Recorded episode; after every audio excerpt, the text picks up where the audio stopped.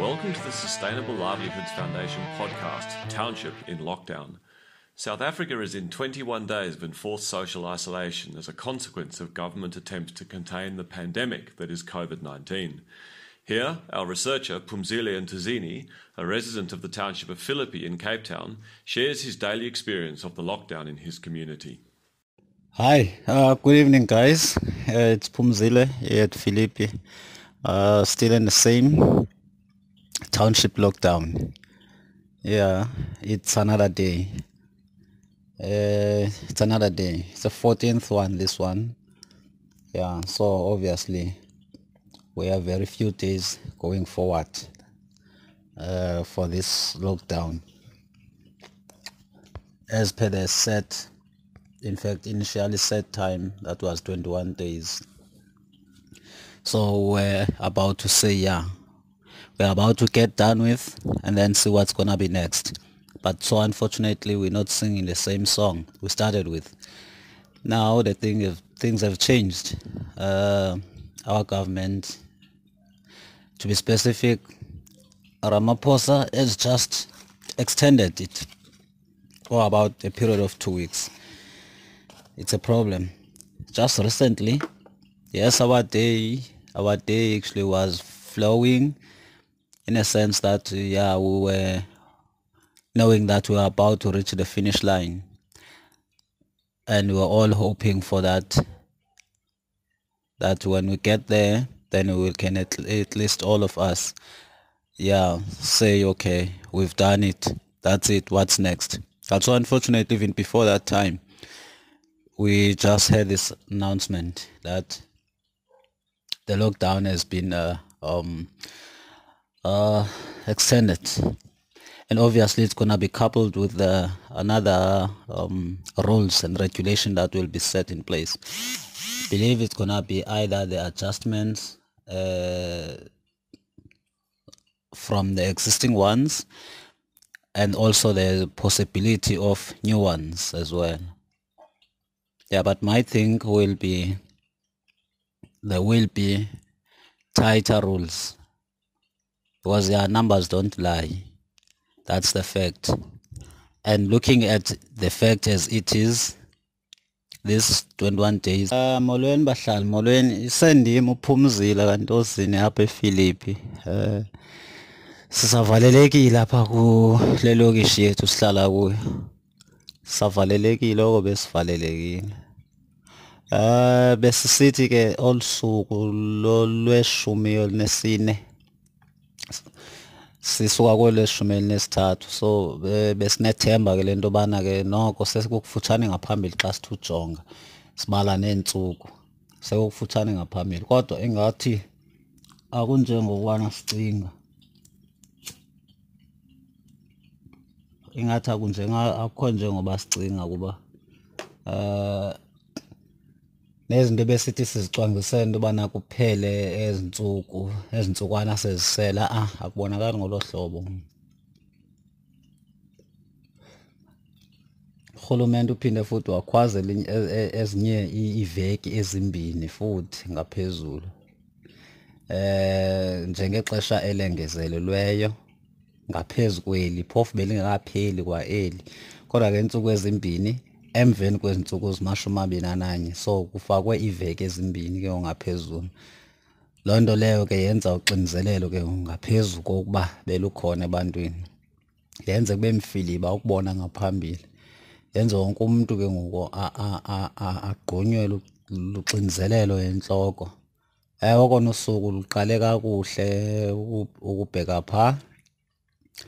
Wonke umuntu enethemba into yobana hayi noko sesiyokuphumela sesiyokuphumela sesiyokuphumela.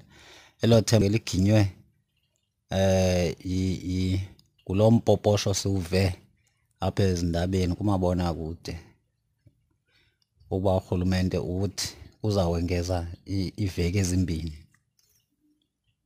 ngentla kuyo yonke le nto lonke ixesha sizabe sesilithathile uza kwengeza. Hayi kunzima kona. Kunzima nyhani ngoba akukho nto intle. Wonke umuntu becinga uba siyophumela ngapha ekugqibeleni hayi akwezokwenzeka ngolo hlobo. Akuzuhamba ngolo hlobo tu.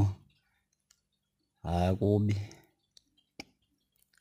eh besicinga into yobana ke mhlawumbi nathi njengoba besizihlalela lapha ke sizijongela um kumakhasi onxibelelwano sizijongela pha besicinga into yobana mhlawumbi sabe wonke umntu njengoba besesimbona nalapha kumakhasi onxibelelwano into yoba wonke umntu uthetha ngoba sesiya ekuphumeleni sesiya ekuphumeleni sesiya ekuphumeleni. Ewe bakhona abo basaxoxayo ukubana kutheni eligciwane lizawubizwa ngoba eh yicorona. Ewe ucovid lo bayamazi busuka phi eh ngu19 lo bangamaziyo. So bexoxwa kapho ke futhi kusithiwa uba ngaba amapolisa ayakwazi ukuvala izimokolo namajoni avale izimokolo ebudeni bexesha elingaka ngeveki kutheni into bengakwazi ukuvala ezi ndawo zithengisa izidakamiswa kutheni lento bengakwazi ukwenza kanjalo? Kukho ke nabavelayo ke emacaleni kabathi hayi kaloku aba bapha kwezopolitiko bayatya. Ngoku ke besitya nje ke ngoku akukho lula ke ngoku. Akukho lula uba mabaqinisekise into yobana loo nto leyo ayenzeki. A-a akukho lula. So imbi injalo kusaxoxwa kusaxoxwa ngabahlali eh kulamakhasi onxibelelwano.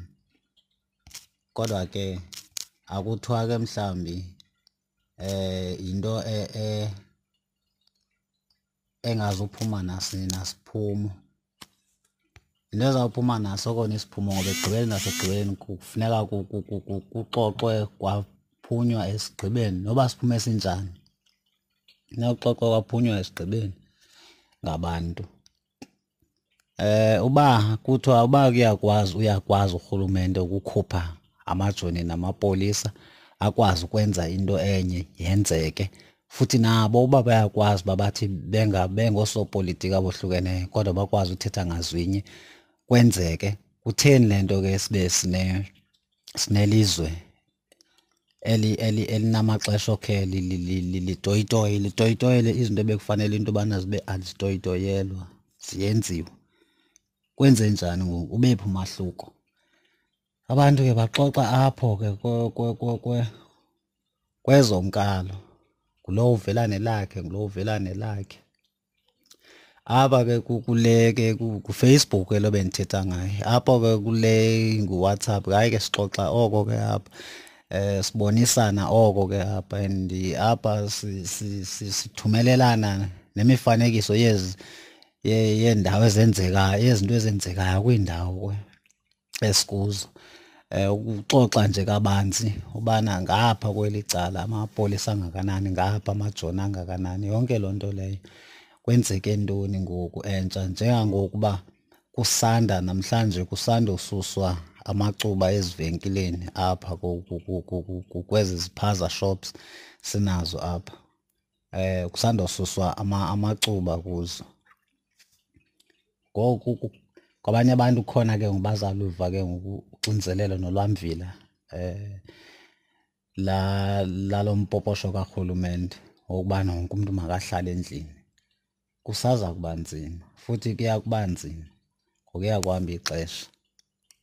Inintsi kona into eyenzekayo inintsi into eyenzekayo kodwa ke bambalwa bona abantu bambalwa abantu. Kunzima eyona nto nje phambili endinoyithetha yileyo uba ubunzima buyavakala nakubani na futhi akukhathaliseki noba ungubani unantoni awunantoni kodwa ubunzima uyabuva eh ingakumbi ke ebantwini abangayiqhelanga le meko bazibona bekwembi ingxaki nangaphezu kwababa ke bathi bayiqhelile le meko. Ngoku ke wanemali awabi namali kuyafana. Eh eligciwane lalikhethanga alikhethanga nje kwaphela. So olo ke lolu suku lweshumi elinesihlanu masijonge ke olu lwesishumi elinesithandathu uba lisiphathele ntoni? Eh kuzawuba nzima ngakumbi kona xa ndithi ujonga kwiimbuso zabantu. Usizi luyalubhalwa emehlweni impela ngoku. Umntu angangumntwana buyele acele kwabantwana xa uthi umjonga. Kubi kunzima. Kunzima nyhani akukho nto intle. Abanye abanye bachatshazelwa ziimeko zobana bakhona abazazi ngoku into yobana xesha lonke bephangela bephangelela aba baqeshi babo nje kanti ababhaliswanga kule kule kule kule nto kuthiwa ke yi-insurance eh yokungaphangeli i-U_I_F ababhaliswanga phaya kuyo bathe beyozijonga phaya bethi bayofaka amabango wafumaniseka into yobana abekho akukho kwaloo nkampani leyo. Zezi meko ke ke ziphela zibenza eh babe noxinizelelo ngakumbi baphele besenza izinto ebezingafanelanga into yoba babe bayazenza. Baxakene nobomi kunje nje kungoku baxakene nobomi. Ziimeko ke ezibuhlungu abantu abaphila phantsi kwazo ezo. Nesithi xa sithetha xa xa sithetha nabo ufumanise into yobana ngamanye amaxesha nawe ungathi uzibone sele uneenyembezi ezikufutshane ngenxa yento yobana uva intlungu yemeko ayibalisayo kuwe. Um azikho lula. Abe umntu phofu ejongene um nefemeli yakhe kufuneka eyondlile. Abe abejongene um namatyala wakhe nobomi bakhe ukubheka phambili. Ziimeko ezabantu abaphila phantsi kwazo azintlanga zimnandanga zibuhlungu. Ngamanye amaxesha uhamba uhamba uzisola uba ubumbuzelane ngamanye amaxesha idibe ngathi mhlawumbi ngendlela athetha ngayo ingathi uzawuthi wena nasi sisombululo uba ngavela kweli icala usithi mhlawumbi le into uyenzile ufumanise into yobana uyenzile. Uba ngathi le ya into ufikile kuyo ufumanise uba ufikile nakuyo apho qha akulunganga nto and akulungi nto. So iba yiloo meko ke leyo ke enzima nebuhlungu. Hayi masimapho kwanamhlanje. Masime kuloo ndawo. Sibuye sidibane ngomso kolu usuku lweshumi elinesihlanu. Enkosi. Join Pumzile tomorrow for the next installment of Township in Lockdown. Learn more about Pumzile, the Sustainable Livelihoods Foundation, and the work we do together at www.livelihoods.org.za.